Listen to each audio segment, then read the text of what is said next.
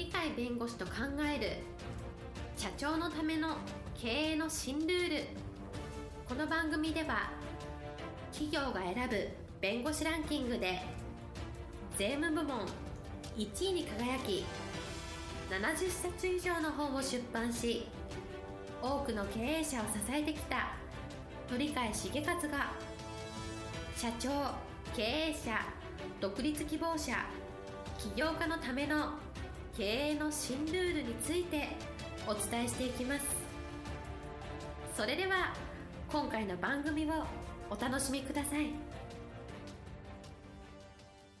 皆さんこんにちは。お元気でしょうか？元気がすべての源です。この番組で元気をお届けします。元気で楽しい人生を送りましょう。元気をお届けする鳥海です。はいパラリーガルの高瀬です。今日のテーマはですね経営者は絶対知っておかなきゃいかん。パワハラです。はい今日のテーマパワハラということですねパワハラっていう言葉は聞いたことのない人はいないと思うんですけどパワハラとしてイメージしたら歴史上の人物として誰かっていうそこを考えたことがあるんですがおそらく信長だと皆さん方は思うと思うんですが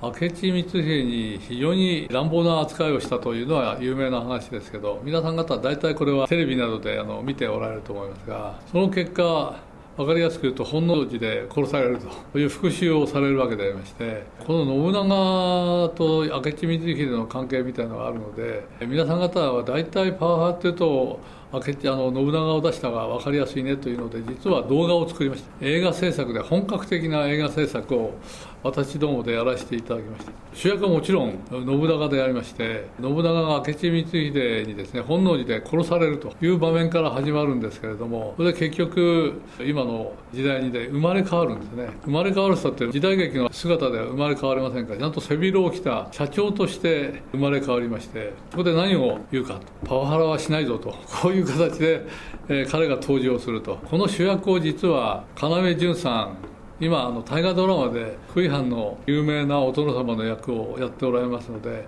見ておられるかもしれないその要潤さんに主役で信長の役社長役を実はやっていただきましたもう一方で社長役の要潤さんが一生懸命いろんなことを言って会社を良くしようと営業成績を上げようとしていろんな社員に叱咤激励するわけですがその中でパワハラでないつもりがパワハラになったりするようなそういうようないろんな発言をしていくという物語で展開すると。その時に、くのいち弁護士というのを決めまして、女性の弁護士がくのいち姿で登場しましてですね、田辺仁さんやったことに対して、それはダメですよという諌め方をする役がございます。その役を壇蜜さんにやっていただきまして、この2人が中心になって物語が展開すると。それいくつかのステップで6つの物語を実は展開するわけですが、その中でこれがパワハラだとか、これはパワハラじゃないよというのをやっていくわけですが、経営者の皆さん方に、パワハラって実は経営の問題であって、これはやっぱり知らないと経営ができないぞという時代がこれから登場しますので、そこのとこを分かっていただきたいがために実は作った映画でございます。なぜかというと、来年の4月から中小企業にもですね、パワハ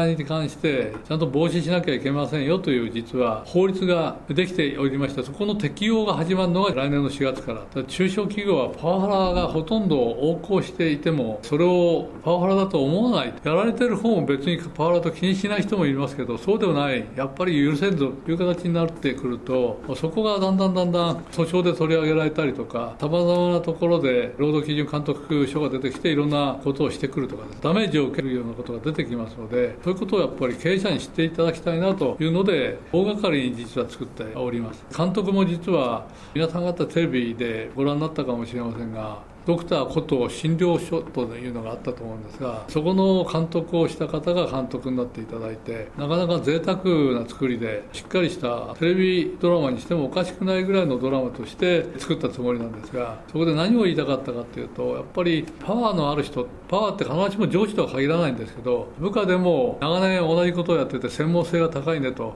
そういうところに専門性が全くない初めての課長が来たですね、逆に言うと、全然やることは分かりませんから、社員の方が全部知ってるので、社員にかえっていじめに遭うということもありますから、そうするとパワーを持ってるのは社員の方ですから、社員から実は上役に対する職務上あっちゃならんようなことをやると、これはパワハラになるという形で、どちらかというと上役と部下というそういう関係では必ずしもなくて力のある人とその力がない人との関係で職務上あっちゃならんことをやられてしまうというようなことをパワハラというのでどちらかというと仕事に関連することでありながら関連しないこともあるんですがそれを仕事の場などでみんな見てるようなところも含めて職場環境を悪化させていろんなことが行われるものですから会社の成長化を見て望ましくないということがありますので実はこれは本来は会社のマネジメントの問題でありコミュニケーションの問題であるというのが本質なのでそうすると、マネジメントで困ったことがある、コミュニケーションが困ってるんですから、会社がちゃん十分に機能してないんで、そういう機能しないことを認めるということは経営者としてありえないことなので、これ経営者の問題なんですね。そこのとこを分かっていただきたいがために、実は大掛かりなその仕組みの中で、くの一忍者を弁護士として、こうやっちゃいけませんよと、こうやったらどうですかみたいなことを話しさせながら、要潤さんにいろんな信長的な演技をしていただくという形になったものでございます。これは実は判例みたいなものを変化しておりましてですね、この判例みたいなもので法律的な形で、こういう時にはパワハラになります。こういう事実関係のもとではパワハラになりませんという形だと、法律に詳しくない方はですね、ちょっとした状況の変化で実は結論が変わるっていうことが法律の適用なので、何がパワハラで何がパワハラじゃないか分からなくなっちゃうということがありますので、誰でも分かるような形にするために、やっぱ経営者がまずこれに関心を持ってもらって、マネジメントの話だと、結局は経営トップの経営者の話でありまして、このパワハラを起こすような環境をちゃんと作らないようにしてるのかと、そのためにはどういうことをやってるのかと、どういうことをやらなきゃいけないのかというようなことも含めて、会社のマネジメントで人間関係で会社は持ってますから、上司とか部下とかお客さんとの関係とか様々全部コミュニケーションなんで、このコミュニケーション能力をちゃんと生かすためのことをやってんのかいと。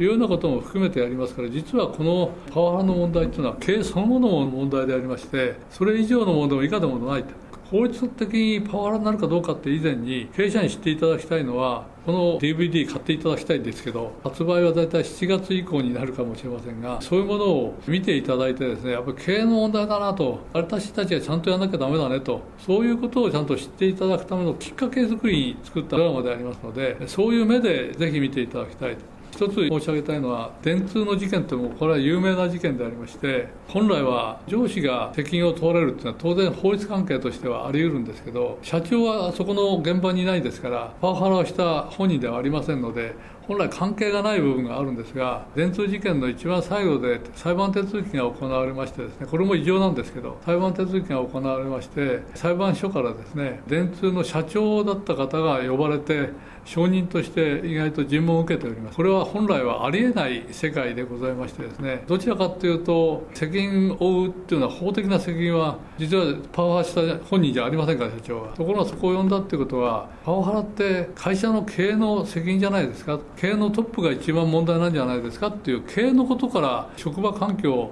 職場の在り方、いろんな仕組みの作り方、悪いことができないような方、悪いことができたらすぐ分かるような仕組み、そういうものちゃんとできてますかと、そういういう覚悟はこれから作る覚悟があるんですかっていう趣旨でお呼びになってるんでしたがってパワハラっていうのは経営問題そのものであって細かい法律問題は別としてまず経営者の方がパワハラって自分が理解しなきゃダメなんだとか経営の問題であるコミュニケーションの問題でありまさにマネジメント能力の問題なんだということを認識していただきたいと。そういうつもりで実は映画仕立てで要潤さんと壇蜜さんを主役に作りましたのでぜひお買い上げいただければありがたいと思っております。よろしくお願い申し上げます。はい今日のテーマパワハラでした。今日も元気でお過ごしください。はいありがとうございます。本日の番組はいかがでしたか？この番組は毎週月曜日7時に配信いたします。それでは次回の配信を楽しみにお待ちください